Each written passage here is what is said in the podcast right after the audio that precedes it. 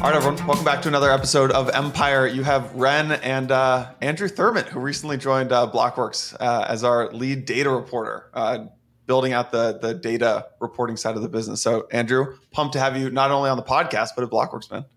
Yeah, no, good to be here. Yeah, pumped to have you here. And Ren, welcome back to the show, man. Thank you. Excited to be back. All right, guys. Biggest news of the week by far was uh, was was Curve. Um, Curve Curve, uh, Curve got hacked this week. Couple couple big pools impacted. Had a lot of second order impacts, both on the founders' positions, which have started to get hunted, as well as just on kind of the rest of DeFi. I would say there's other things happening in the industry right now too, but the Curve hack was far and away the most important thing, and it's almost unfair of me to call it the Curve hack because it really wasn't almost on Curve. Actually, it was on Vyper. But maybe we can actually start really high level for for folks who don't know what curve is. I know this might half the audience is going to be frustrated that we're digging into curve like what is what is curve here but ren maybe you can kick it off with just like quick refresher on on what is curve and why why is it so important to defi? Yeah sure. So curve is a dex it's one of the largest dexes in the defi ecosystem along with uniswap. It lives primarily on ethereum mainnet it was one of the first pioneers of VE tokenomics where someone could lock up the native token and then they could basically use their voting power to direct emissions towards their liquidity pools for their tokens or their products. Basically, that solved a few problems for DeFi. Rather than emitting your own native token and diluting your own token holders, you're able to use Curve emissions because, for example, Curve has a much larger market cap emissions there are a lot more effective. And there was sort of like a whole ecosystem built out around Curve. You know, you have Curve, Convex, Yearn, Stake DAO. There was this thing that was known as the Curve Wars because, as we all know, liquidity is so important. And whoever had the largest treasury or war chest of Curve's tokens were able to direct the most emissions to the liquidity pools. And whoever had the most liquidity in their liquidity pools, more often than not, had the best product to offer to users. So Curve by far and large has been a staple within the DeFi ecosystem for a good two, three years now. To be honest, a lot of protocols use them for emissions. A lot of protocols are deeply inter- interconnected into their ecosystem. And I think a lot of people consider it to be one of the DeFi blue chips, along with the likes of Uniswap, Synthetix or DeFi 1.0, whatever term you want to use. Anything that Ren missed there? Uh, I just add um, that was a very good intro. Um, they sort of have their niche with stable swaps in particular. Um, they're ideal. They're an ideal venue and arguably the most insor- important source of liquidity for you know swapping your stables like your USDC for your USDT. Um, this is also you know this is the developers protocol too. The these Michael Egorov, the founder. Uh, when I talk to actual geniuses, they're he's the guy they all say, oh, he's the genius. And also, um, you know, this is technology that's been adopted uh, by state level actors. There's a couple C- CBDC proposals that are going to use forked or modified versions of Curve. So this is, you know, in addition to being, I think, the second largest DEX, systemically important for very particular types of swaps. And, um, you know, this was a really good team. This wasn't just some forked, crappy project that got hacked here. Yeah. So for folks who haven't used Curve but might be familiar with Uniswap, if you go to Uniswap to trade kind of the long tail of tokens, you're going to Curve to swap stables, um, and that's why it's really important to, to DeFi. Andrew, can you maybe walk us through what happened earlier this week? What what happened here? Start at the beginning. Sure. So um, it was throughout the day on Sunday, uh, starting at around 8 a.m. Um, it was discovered that there was a flaw with um, a Vyper compiler for um, uh, a select number of curve pools that use this p- compiler, um, this version of the compiler. Uh, what this means in practicality is that uh, um, a particular curve pool, JPEG's uh, NFT lending profile, uh, PETH slash ETH pool, where you could swap this um, NFT loan back derivative for Ether, um, that was exploited for about 11 million uh, in PETH and ETH. Um, initially, uh, uh, sort of funnily enough, um, in a since deleted tweet, Curve seemed to imply that this was a flaw with the JPEG protocol. And um, a few minutes later, it came out that it was actually um, these curve, uh, certain select curve pools that were at risk. Uh, what happened throughout the rest of the day was a foot race, I think is the best way to call it. Um, there were black hat hackers, uh, what appears to be multiple different ones. Usually in an exploit, there's just one guy who found a flaw and went after it. Um, but as the knowledge about this particular exploit and attack vector uh, spread, multiple people uh, decided to, uh, you know, sort of try out uh, stealing some money from these curve pools. Uh, simultaneously to all of these black hat hackers figuring out that there was this exploit um, underway and one that was possible, uh, white hack teams, uh, you know, various war rooms from around the community, they were attempting to execute um, uh, these, um, you know, sort of bailout transactions. They would drain these vulnerable pools before the black hats could, uh, thus saving the user funds. Um, and finally, there was a very, very interesting third party who was involved in the race, uh, which was a couple of generalized front runners, which are a type of MEV searcher that um, sees profitable transactions and steps in to execute them themselves. Um, and there's pretty good evidence that uh, you know somebody might have saved a great, great deal of funds, a huge amount of ether, um, while they were sleeping because their bot just executed these transactions for them. Um, but we can talk about that a little bit more later. But uh, throughout the day, Sunday, I think it was a total of four affected pools and eight different transactions. Um, some of them white hat, some of them black hat. Ultimately, drained about seventy million in funds from these pools. Uh, 50 of 50 million of which um, we now believe roughly 50 million was uh, black hat exploiters who managed to get away with the money. Great summary. What kind of attack was this? How did how did this actually happen? I can uh, touch on this. So basically, what happened is a reentrancy attack. A reentrancy attack is when a function makes an external external call to another untrusted function. Then this untrusted function or contract basically makes a recursive call back to the original function in an attempt to drain funds. Where things kind of go wrong during a reentrancy attack is when the original contract fails to update its state before sending funds. So, in layman's terms, I'm able to withdraw, say, one ETH that I deposited, but the contract does not update my balance to minus one ETH. And I'm able to just continuously call that withdrawal function again and again until I withdraw that entire pool. Specifically for this curve exploit, what happened was the code itself was fine it was written in Vyper. Vyper is like a Python-like programming language for EVM chains. But the compiler basically has a compiler code, and within that, there was something that caused the reentrancy guard to fail. So it's, it's kind of interesting. I don't have a technical background, but the code you write is fine. But basically, when you make it production grade, compile it into a smart contract, then things go out of whack. Um, and so actually this bug has been around for quite some time. You know, this bug was first discovered in or was first pushed to Vyper in July 2021. It was subsequently fixed in August 2021 in another update to Vyper. But because Curve did not upgrade their smart contracts, they compounded once in 2021, and it's been that same smart contract ever since. There's been that potential exploit vector there for a good two years now, to be honest. Yeah, it's uh, it's it's kind of wild to see this reentrancy attack because I think this was the same attack that was used in the the DAO hack back in twenty, whenever that was, twenty sixteen. I think the like the original DAO that ended up forking Ethereum and uh, into Ethereum Classic as well. So it's kind of crazy to see this. So what were the pools that were impacted here, Ren, or or or Andrew, whoever wants to take that?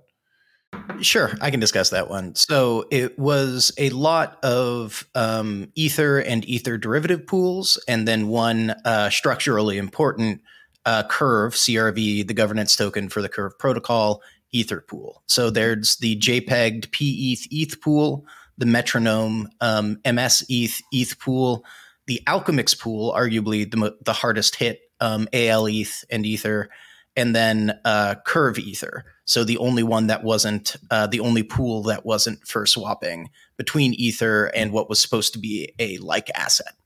Why is the I would say one of those pools is more important than the other? Um, CRV ETH. Let's let's dig into that a little bit more. So why is that such an important pool?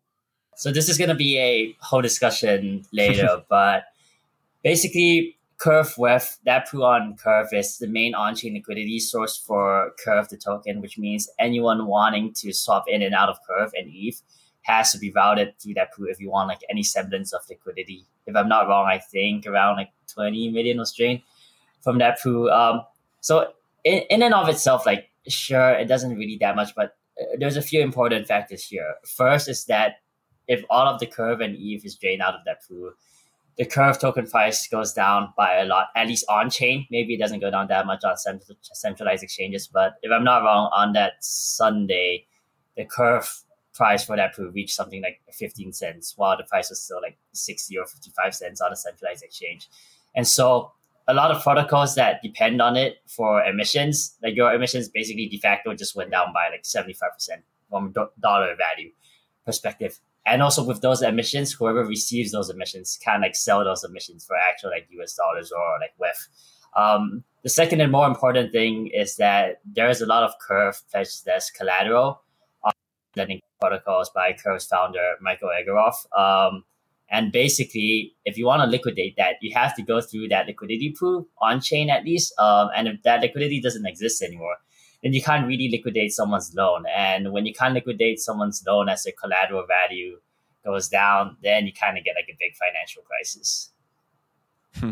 So here's my understanding of how this went down, and I'm going to try to try to draw an analogy to non-crypto land to almost uh, to try to make this more understandable. Basically, so the Curve ETH pool or WETH pool, my understanding of how this happened is there were two different attacks. One of them was the the, the first one I think was the exploiter opened a 10,000 WETH flash loan from Balancer, unwrapped it to ETH. They then provided 400 ETH as liquidity to the Curve uh, to the CRV ETH pool, received like roughly 10,000 CRV ETH LP tokens swapped 500 ETH for like a million CRV, withdrew that CRV and ETH from the pool, burned some of the tokens, withdrew the CRV, burned more tokens, swapped CRV for ETH, and then repeated the process until basically the CRV had been drained from the pool. My almost like dumbed down version of like this in non crypto terms and like what a reentrancy attack is. I'm, I'm going to try this and you guys tell me if I'm wrong here, but imagine imagine you have a bank, right? And you have a, cu- a customer, let's call him Bob,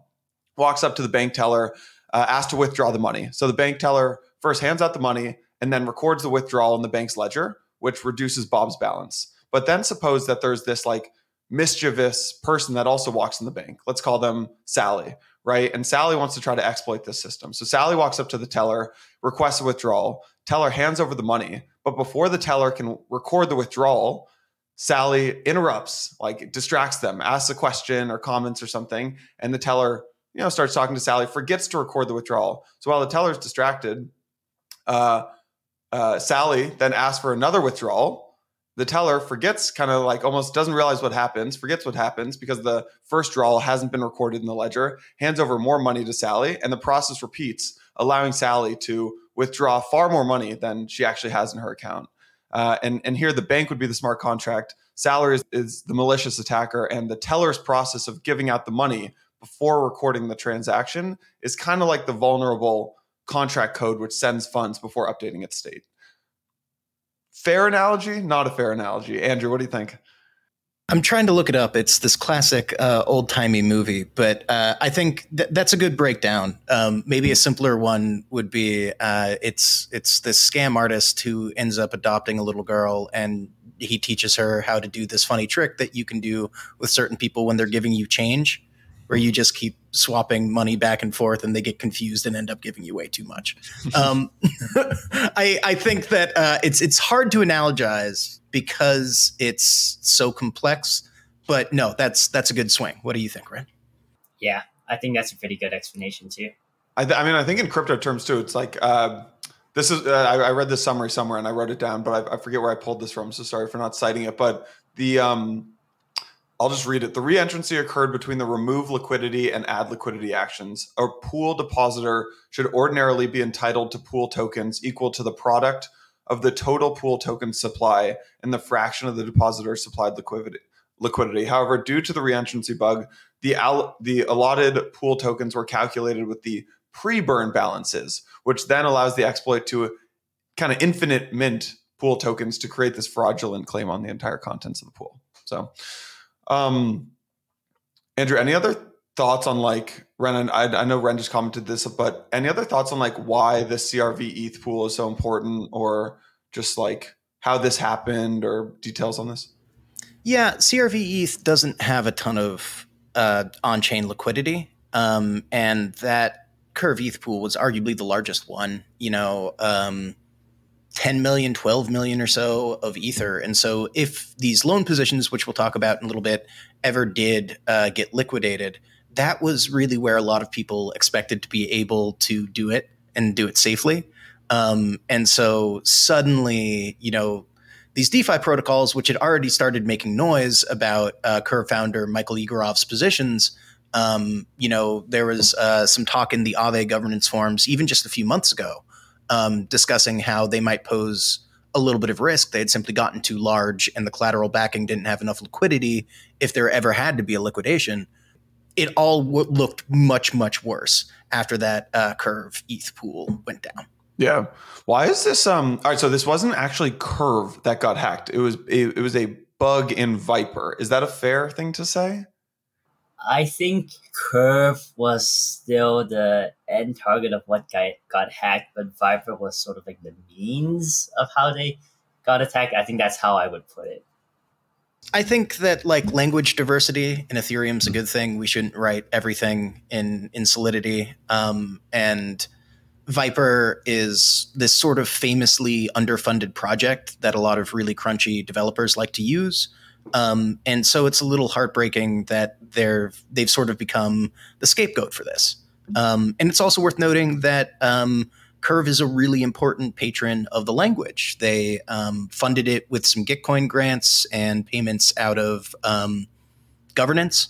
Uh, and I believe uh, I saw somebody on Twitter. I didn't verify this myself, but the person who approved the um, uh, uh the commit, the push to that the uh, reentrancy attack actually used was in fact a curve developer. They are um, maintainers of the language, and so it's it's really tough to say it's one team and not another team. And I understand the instinct to do that, but um, you know these these things are structures that are built on top of each other, right? And so you you just assume that uh, somebody smarter than you has done the legwork to make sure that everything's good with the compiler and you know who is really at fault at the end of the day is i think a much more complicated question.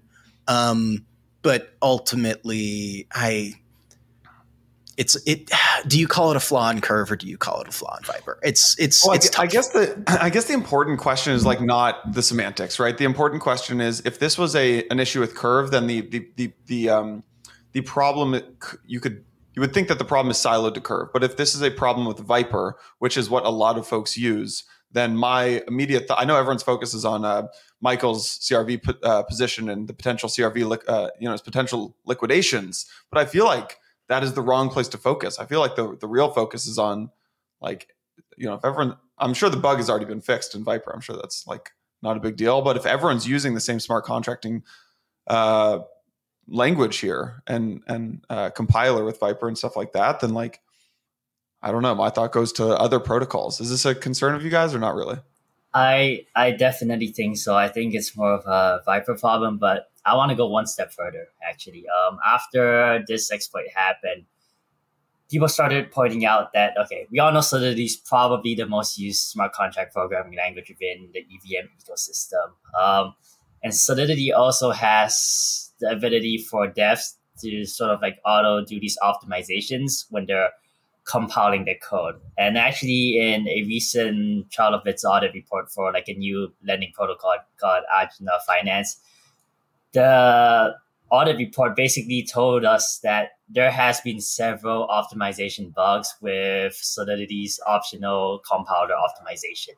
And you know, if, if you're a dev, chances are this is a box you check because you want to like optimize your smart contract, you trust Solidity. But over the years, starting all the way from late 2018, there's been like a significant number of high severity bugs in that Solidity compiler. So for all we mm-hmm. know, there's like one super big bug in the Solidity optimizer during compile that a lot of smart contracts are vulnerable to. It's just you know like sometimes it's a bit of luck and no one knows what's out there. And I, I think that's also a problem with crypto, right? Like it's really, really, really hard to write perfect code. Like even Apple or like the best big tech companies in the world with the most developed like the software engineering environments, do you see like a zero day exploit pop up like every other month, to be honest? And like sure they patch it pretty soon, but still like the fact that a zero day exploit can exist for Apple, like it's pretty scary.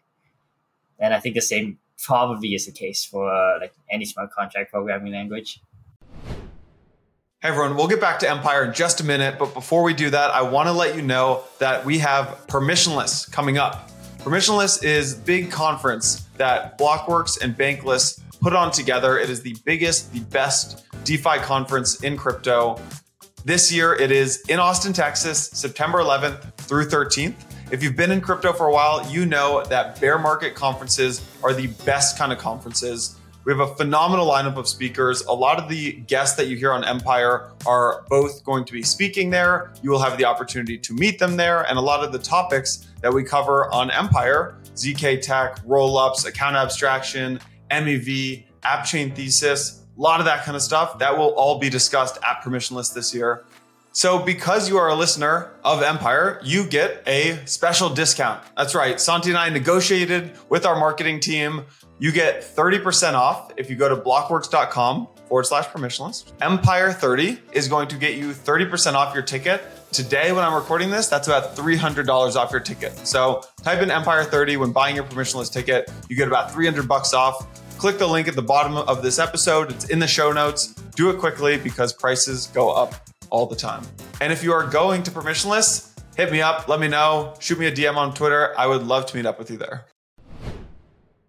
Yeah, this just spooked me because the Curve team is, I think Andrew was saying this earlier, like is one of the best teams in the world at writing new code and building unique stuff in DeFi. So, you know, if they can be vulnerable to this, I don't know, it kind of spooks me. Yeah, no, I think there's another important thing that uh, we should talk about. There's been a fair bit of community discussion because on Sunday morning, um, when the first, I think Alchemix was the first food that got exploited. Um, PeckShield, if I'm not wrong, like tweeted yeah. out uh, saying like, "Hey, uh, at uh, Alchemix, you should probably check this transaction. Oh, no, it was, it was uh, JPEG. Oh, right? JPEG. Okay, yeah, yeah. Um, they basically added the JPEG JPEG protocol on Twitter, saying, "Hey, you should check out this transaction." And this, this is something they do pretty often when there's a hack going. They'll tag the team on a tweet and they'll put like a screenshot of the transaction showing there's like a large amount of funds um, leaving a protocol.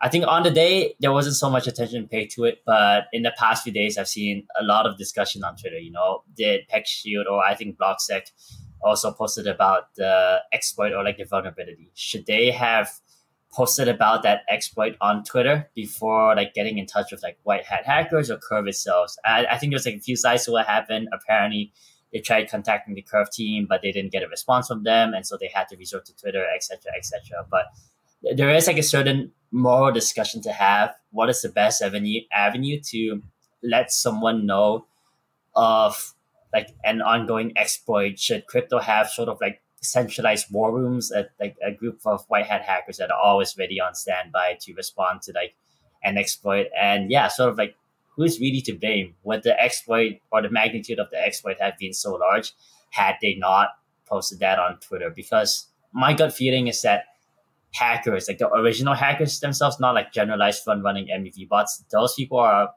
fairly unsophisticated. I want to say sometimes it's just they find like an interesting quirk in the protocol, and you know half the time you read about you read up about hackers like they, they haven't figured out how to launder the money. Like the Euler finance one, like that guy had zero plan with what to do with the funds, um, and so perhaps he didn't have an idea, or other people didn't have this idea of using this reentrancy um, attack vector. But it's only cause Blocksec or PeckShield or whoever posted about on Twitter, then they were made aware of it, and that sort of exacerbated mm. the effects of the exploit.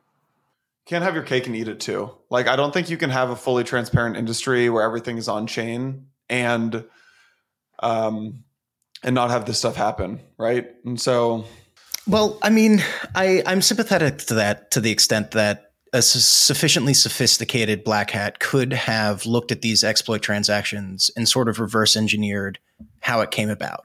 Um, but I think yesterday was a really unique situation in that there was this foot race underway um, between the white hats and the black hats. Yeah. And um, you know, Richard Chen over at OtterSec wrote a great blog post about these two failed white hat transactions that didn't work because they were um, they were uh, uh, they didn't do it in time by a matter of minutes, by a matter of seconds. Like mm. you know the the exploits, the black hats beat them by a few blocks. Um, and so, and I think in a situation like that, um, you know, PeckShield sort of laying out, and later on the day, Blocksec doing the same, laying out exactly how to execute these mm-hmm. malicious transactions. I I I mean, it rises above a moral question. It might open them up to legal liability. I ah, truly I don't know. Yeah. Um, yeah. you know, that's that it, it was a unique situation. And usually PeckShield does like, I think of them as a public good when they tweet out, you know, hey, there's an exploit underway. Um, but when there was still vulnerability and there were people, you know, engaged in this race against time to try and save user funds, that's a dicey situation. Yeah. Maybe before getting into the uh, like how much got hacked. I, I, I was going to shift uh, into Michael's position liquidations, but maybe before that we can talk about these MEV um, bots and kind of this battle between there. So there are three groups that got money out of this. There are the black hat hacker. They're, they're the hackers, right? The, the, the bad guys, basically. Then there are the white hat hackers um, who are hacking it, but kind of siphoning off money into these safe pools with the aim to keep it safe over here and then send it back. And then there are the MEV bots which adds a really interesting third party here. So, Andrew, can you walk us through these three groups, but maybe focus on the MEV bots because that's this like new group that isn't you. There's usually two groups here, white hat and black hat, and there's now we now have a third third party here. Uh, I think it was Coffee Babe was the biggest. Was yeah, biggest my one, my new personal hero, Coffee Babe. Yeah, truly. So yeah, uh, give us some details on these MEV bots. Um, yeah, how to explain it in layman's terms. So I think to sort of add to your, um, you know, somebody's sort of playing a trick on the bank teller uh, scenario. Imagine that they successfully do that, but right as they're walking out of the bank, somebody walks up and takes the money from them instead, and they're the ones who actually leave the bank with the money in hand. Um, so uh, there's a type of MEV searcher, usually MEV bots. Um, nine times out of 10, they're just arbitrageurs. They identify price discrepancies between different trading venues and they execute these incredibly high efficiency, incredibly quick trades in order to make little slivers of profit. There are also these types of MEV searchers known as generalized front runners, where they will identify profitable transactions and uh, seek to execute them before the person who's actually identified them. Um, CoffeeBabe.eth is um, a really well known MEV uh, bought an address, um, you know, throughout the day yesterday. Uh, in addition to executing uh, two different exploit transactions that somebody else had designed, they simply used uh, generalized front running to identify it in the mempool and execute that transaction before the other people could. Um, they were they were doing meme coin trades all day this address, like in addition to rescuing these funds, was trading like Harry Potter, Obama, Sonic Inu um, for fractions of a cent. It's just an incredibly well designed bot. And it's worth mentioning that this address had done this in the past. There was a sushi exploit that they front ran right. and right. ended up returning the funds. So later in the day, when this person woke up and realized they had about 4,000 ETH more than they should in this bot, um, you know, can you imagine waking up and figuring that out? Um, and uh, got in touch with the affected teams. And from what I understand, um, has returned almost all of it. They had a little bit of MP yeah. ETH, and the uh, they also um, front ran a second exploit of the Curve ETH pool that got 2,800 ETH. Um, and I believe they've returned all of it. There might still be a little bit more MP ETH that they're holding, but um, this is somebody who's done this in the past, and uh, like. If, if anyone ever kidnaps me, just send like a single incredibly cracked Slavic MEV guy after that, me. Like I, uh, th- that's the person I want in my yeah. corner. Like they're they're just an incredible force. It was it was wild watching this in real time. I mean, you're watching like a hacker you, like you're you're watching in real time as a hacker like identifies a vulnerability, tries to steal. I think I, the one I was watching was like it was worth like five million bucks, and then uh, you know Coffee Babe basically just you know scanned it, saw the trade, bid some higher gas, and replicated the transaction, outbid them, secured the funds, and yeah, they're returning the stolen ETH to Curve. So it's awesome to see. I love it. I think it's exciting. um, Ren, anything else on the white hat, uh, black hat, MEV? I want to say the most interesting angle for like a lot of these hacks, actually, not just the curve hack, is the legal angle.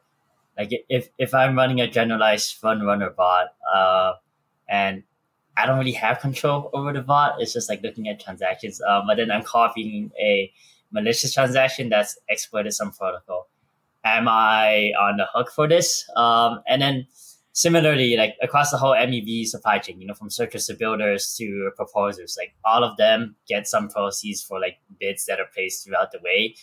If a hacker exploited like a thousand ETH and he bid 50 ETH to get his uh, bundle like included, do I have to give that 50 ETH that I won as a proposer back? Uh, I think we've seen this play out in the past. Uh, I think it was Sushi Sushi Swap, like for example, one of the Lido validators got a, a hefty chunk of 70 ETH from that Sushi exploit, and Sushi was like begging for it back. And right. in the back of my mind, like, is Lido really, or is the proposer the one really on the hook here, or should it be on the hacker to return the full amount of original sums? even though he used 5% of that, say, to pay the proposer to get his bundle included. I just think it's like a really interesting gray area. That's going to happen again and again for the foreseeable yeah. future. Yeah, I agree with you. All right, let's shift focus a little bit. Um, so the sell price. All right, so as this happened, uh, the price of Curve. So there's Curve, the protocol, and then there's CRV, the token. As this was happening, uh, uh, you started seeing a bunch of sell pressure on CRV, which then shifted attention to uh, Michael, um, the founder of uh, founder of Curve CRV position. Turns out he had uh, he had levered up basically his CRV position. I think he, what was the total amount of loans? It was like 100 million or 80 million or something. Yeah. Uh, prior prior to the hack, and he almost immediately started adjusting his positions and trying to pay down You're some right. of it. He had about, uh, if I can recall correctly, 115 million in outstanding stablecoin loans. Okay, so he had basically backed. Uh, he had basically put like 400 million of CRV, I think, and taken it as collateral uh, these are rough numbers. I'm sure I'm getting them a little bit wrong, but and had taken out a you know 100 115 million dollar loan and had used uh, that capital to go buy some some pretty nice mansions in I think Australia. So the sell pressure on CRV kind of shifted attention to Michael's CRV position and kind of the potential of of not only his liquidations, but then if he gets liquidated, kind of what the cascading liquidations in DeFi and specifically on Frax and Aave would look like. Can one of you guys walk us through um, just like almost this self perpetuating cycle of sell offs and people like what it means to almost like target this kind of vulnerable CRV position and what you guys were watching for here?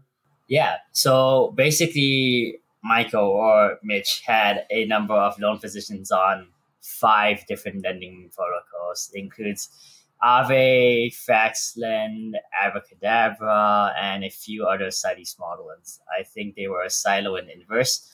Um, basically on all of them he pledged varying amounts of curve collateral um, and he bought i think mostly usdt or some other stable coins against it. And when you borrow on a defi lending protocol your loan has to stay above a certain liquidation ratio because everything in defi has to be over collateralized we haven't really figured out uh, under collateralized lending yet. So as the value of curve went down then people started really, really getting worried about potential liquidations from these lending protocols. And what happens during a liquidation is basically someone else comes back and pays back a portion of the debt. It's not always 100% of the debt. It could be 50% of the debt first. And then he'll assume a certain percentage of the collateral. And in an ideal world, he'll sell the collateral for a stable to basically make like a raw, like atomic profit within one bundle of transactions. The problem is that you have to sell Curve in order to sort of get back to like a US dollar denominated profit. And that's basically where things start going wrong because we talked about how the Curve and Web2 on Curve itself was exploited for $20 million worth of liquidity. So if you wanted to liquidate however much Curve that Mitch had pledged across DeFi, it's just not really possible. If you looked at the stats after the Curve was exploited, a $1 million curve sell had around 85% slippage. A $100 million curve sell had around 99.15% slippage or some ridiculous number. Right. Uh, I think like a 300 million curve sell is just straight up impossible. And for these liquidations to work effectively, the slippage can't be like 85 or 95% because the liquidator incentives is only, say, like 5% for Aave. And so ideally, your slippage needs to be a lot less than that if you want to incentivize anyone to liquidate. And it is sort of like a game theory problem in some sense because if one protocol liquidates first, then whoever liquidates after him gets a worse execution price when trying to sell his curve. And if protocols aren't able to liquidate his debt at a good enough price, then what you end up is bad debt. Basically, the protocol has lost money on a dollar basis and they have to assume that debt themselves. And different protocols handle this differently. They have insurance funds. But given the amount of Mitch's loans, chances are they would have had to dig into both their insurance fund and more often than not, they would print their native token in order to sell that off to cover whatever bad debt they have. It's just not a good position to be in. Andrew, what were you looking for here? As you were looking at like kind of cascading liquidations, you were looking at Aave, you were looking at Frax, you were looking at maybe like the interest rate kind of exponentially increasing in the Frax pool. Like what did you what did you focus in on? Well, yeah, there was a point, I think you mentioned this earlier, where his position was being actively hunted. Right. Um, and it had been uh, sort of attacked in the past. Um, Avraham Eisenberg uh, of Mango Markets exploit fame um, had previously attempted to um, uh, uh, go after this position by taking out a massive curve short position on Aave. He ended up losing, I believe, um, $10 million. But during the course of the attack, uh, Aave itself was left with about 1.6 million in bad debt as well.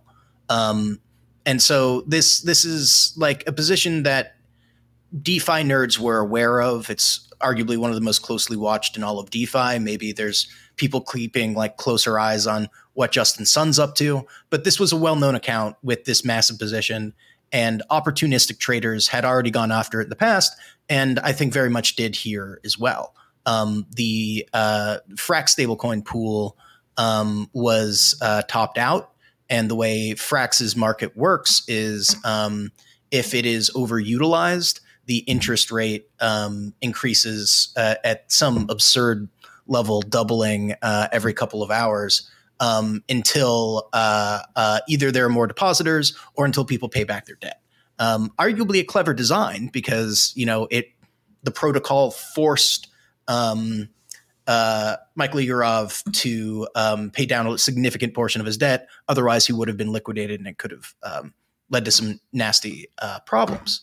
Um, what I'm keeping an eye on, sort of as the dust is settled, um, we'll talk about some of these OTC deals that Egorov, uh, you know executed in order to pay down a lot of these positions.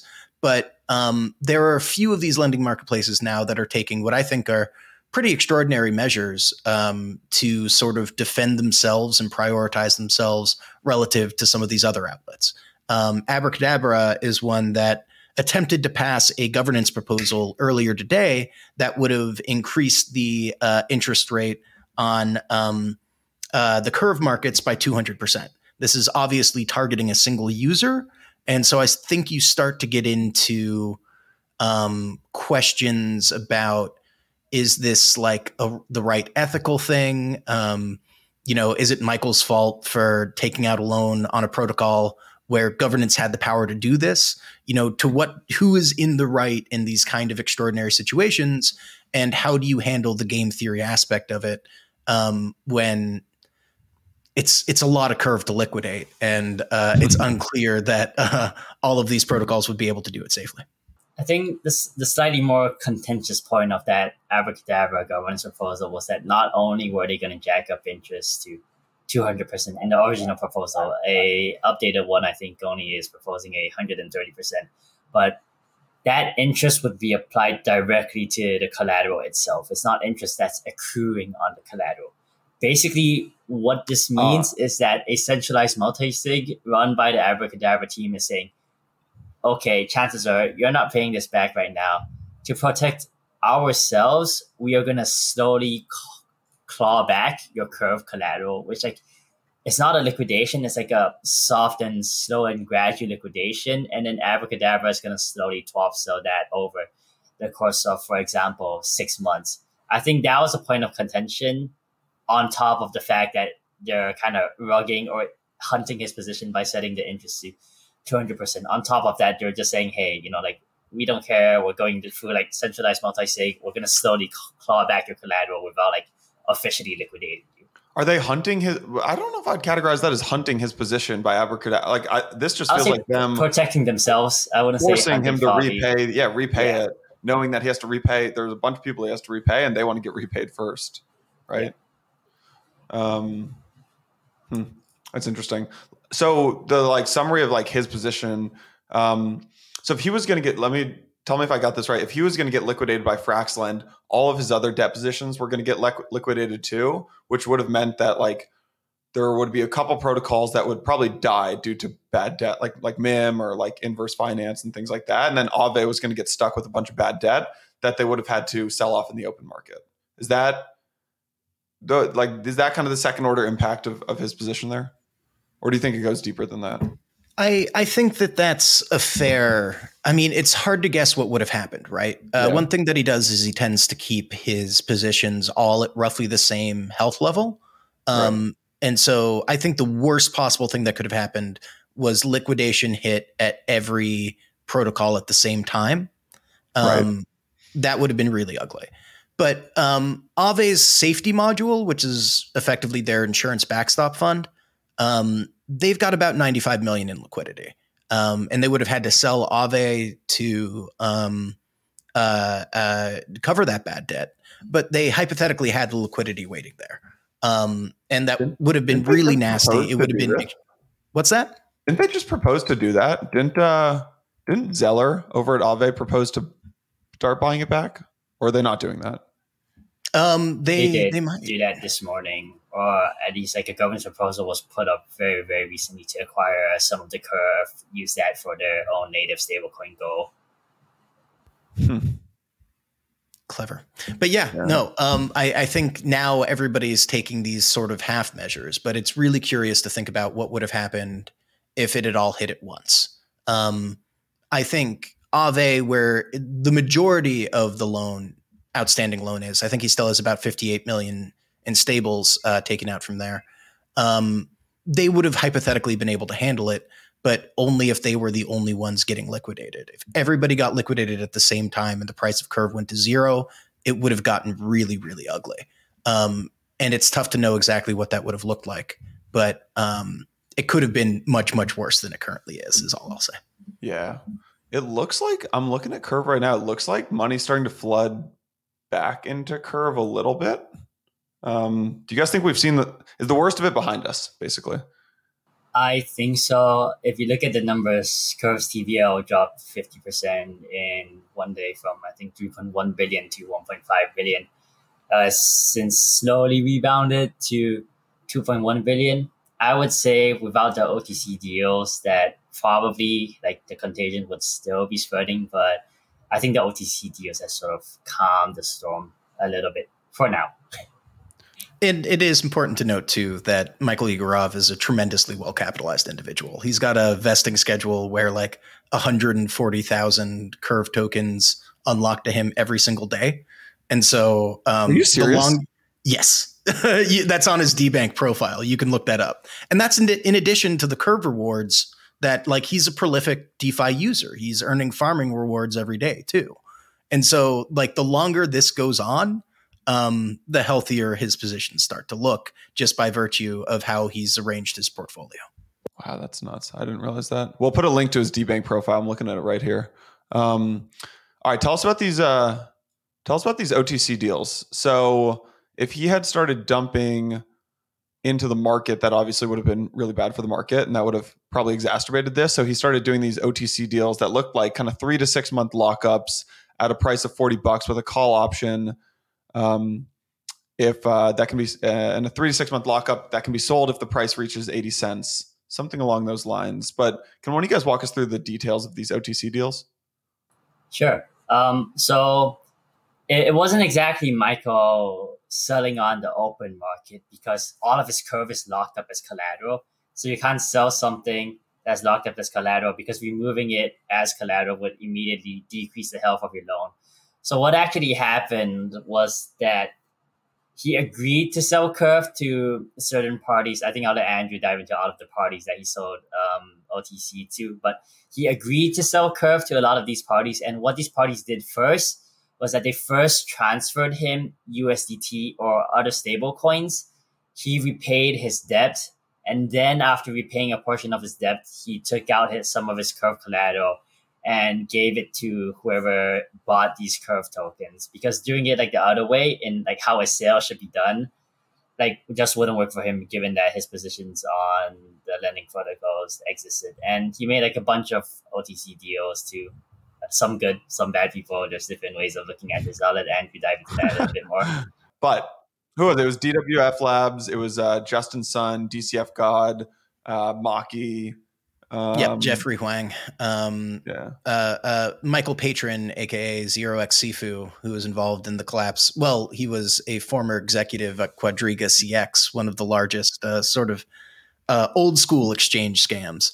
Um, you know this this is a lot of uh, uh, very well known individuals who have a sometimes spotty reputation, um, and you have to wonder, you know these are the buyers of last resort. You know, uh, uh, the prolific market maker and OTC desk Wintermute, the founder Evgeny Gaevoy, um, he said that uh, because of the people who were involved in these deals, they specifically declined to onboard uh, Michael Egorov as a counterparty. Um, and you know, uh, Egorov is also being sued by a trio of pretty well-known um, American venture capital firms um, and so he, I can imagine. I I don't know what was happening in the course of these conversations, but it's not hard to imagine a world in which um, he didn't have a lot of willing buyers, and so he turns to these people who are very well capitalized, but don't always have the greatest reputation. Mm-hmm. Um, it's it's really interesting deal terms too. He was selling Curve for about forty cents per token, uh, which was significant haircut to the market price, about a uh, 33% gulf there. Um, and additionally, uh, there is an option for the buyers to sell uh, if the price of Curve ever eclipses 80 cents. Um, hmm. And that's now like lots and lots of Curve that's circulating. That could it potentially. feels like Michael's basically just trying to extend this out as long as possible because of those the unlock schedule, right? The Curve unlock schedule, like over the next uh, next year, 400 million Curve gets unlocked, 200 million goes to the core team, 100 million goes to the to to Mitch, right? So it feels like he's basically just like scrambling. I mean, this is a really good deal for them. They get to buy at this. What did you say it was? Thirty three percent discount, and then they can. I mean, they can just short on perps to cover the risk. So it's kind of a yeah. no brainer deal for them. It seems like. Yeah, I mean, I if they had offered it to me, I would have taken it. Um, Stepped up with your 50 million. That's right. That's right. I, back then. yeah. uh, D- DeFi reporter stepping in to save all of DeFi. Um, no, I, I, I think that uh, the the other thing that could lead to some really interesting situations too is that these were handshake deals. These vesting schedules are not enforced by a smart contract. Mm. Um, from what I understand, a few people, including Maki, interestingly enough, um, have sort of deposited them into um, uh, uh, have since sort of locked them take it of their own volition. But uh, some of the stuff that was sold OTC was sent to Binance, and there's no way to have any transparency on whether or not those were sold. And so it, it seems like, in addition to these deals being made with people who you know aren't your ideal counterparty necessarily, um, they, they, it just really feels like it was done uh, somebody making deals with with their back to the wall a little bit.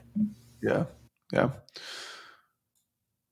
usually what happens in these situations i feel like like we saw it when you know when all the when everything was kind of collapsing whether it was with terra or wh- whether it was with you know celsius or blockfi or you know ftx stuff is you kind of have these come in waves right? It's like all of crypto twitter's attention is on this for like three or four days. I have a feeling in the next like two or three weeks things will quiet down but i also have a feeling this is not the last we've heard of this yeah, the positions are all healthier now. Um, you you need like the price of curve to go down to like 28, 27 cents or something like that for for these right. to come under fire again. But Yeah, I mean these it's this position has been hunted in the past.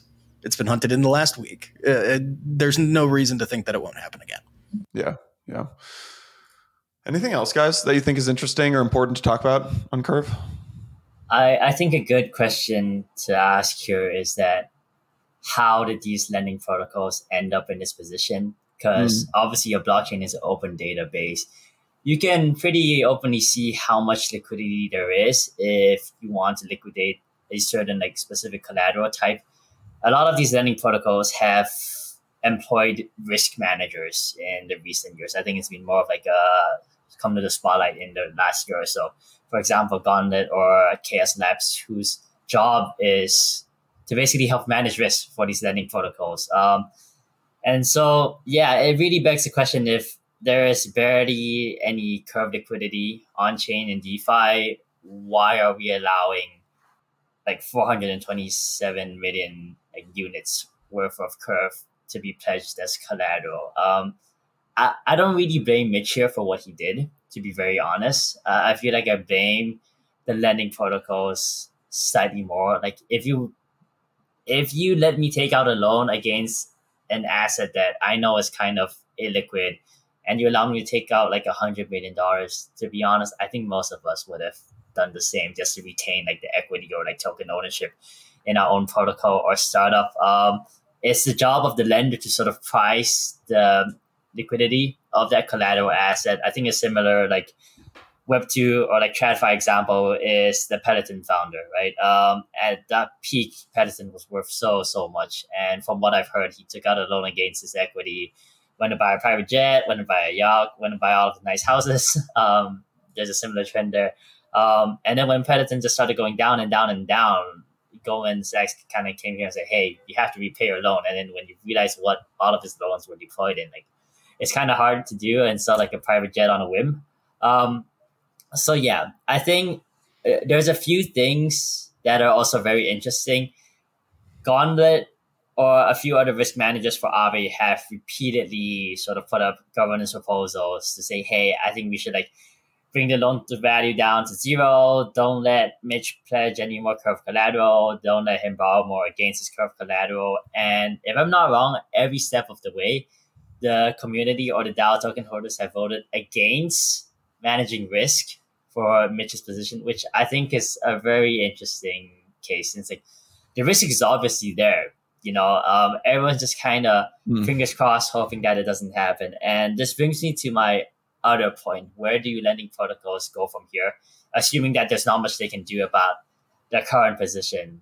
A first obvious next step would be rather than incorporating just pure oracles to use as a liquidation price. You use sort of market depth oracles, either for on chain or off chain markets to see, hey, here is this amount of liquidity that's available. Here's how much you could you would get if you would sell X amount of this, and you would sort of price interest rates or loan to values against that. So that brings us to another point. If, for example, there's an on-chain oracle, right, um, and it shows, okay, every protocol or there's a liquidity pool where someone will be able to liquidate thirty million dollars worth of curve. Okay, like they'll take a three percent slippage, not the end of the world. It wouldn't leave the protocol with bad debt, right? And so you're a lending protocol. You see that thirty million dollars worth of liquidity through Oracle or something, and you're like, okay, I'm comfortable to lend X amount, right?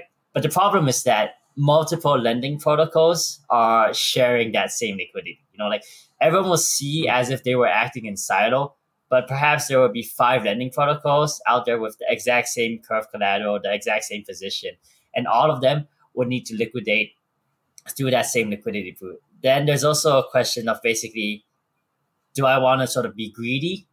Do I just assume that other people won't want to maximize their profits, maximize like the LTV or sort of collateral that I'm able to pledge as curve because at that point you're kind of self-limiting, you know. Um, and I think we've seen enough in DeFi that people don't really like self-limiting, even though we're about like decentralization, managing risk, blah blah blah. But people just don't like self-limiting, um, and mm. they hmm. want to maximize their business or profits. So it becomes like a bit of a contentious point there.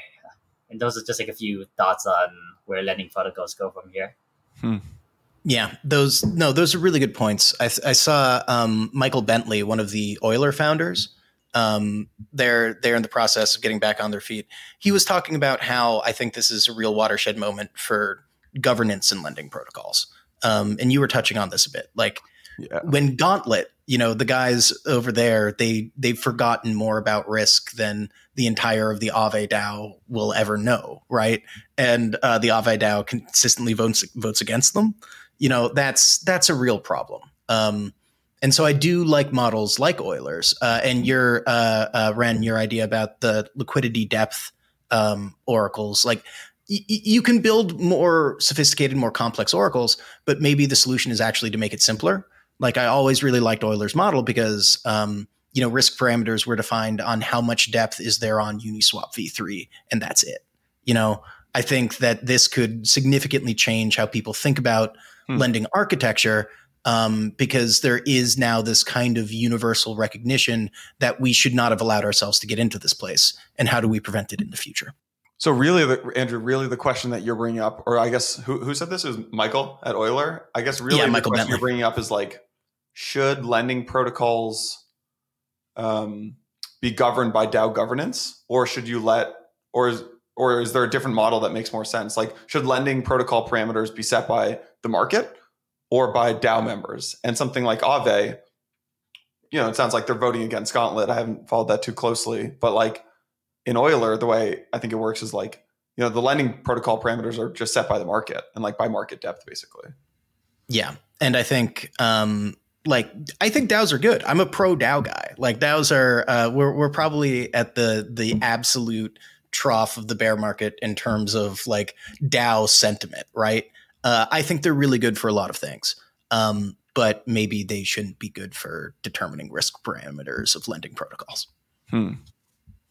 Yeah, just a few extra points there. I think two two things that I would like to see. The first is that since you need liquidity to liquidate a certain collateral if it goes bad, why don't DAOs or sorry, why don't lending protocols start accepting accepting LP tokens as collateral tokens? Because then you're kind of guaranteed that there's liquidity, or at least like there, there should be some way to like incentivize liquidity for a collateral that you want to accept on your lending protocol. Um, and I think another thing that I've been sort of mulling over is the role of these risk managers, right? These risk managers do have a significant, significant amount of, I'm not sure if power is the right word since there is still like DAO governance that can vote on their proposals, but they get to set a lot of parameters. You know, like they get to change like interest rate functions, LTV, like what markets are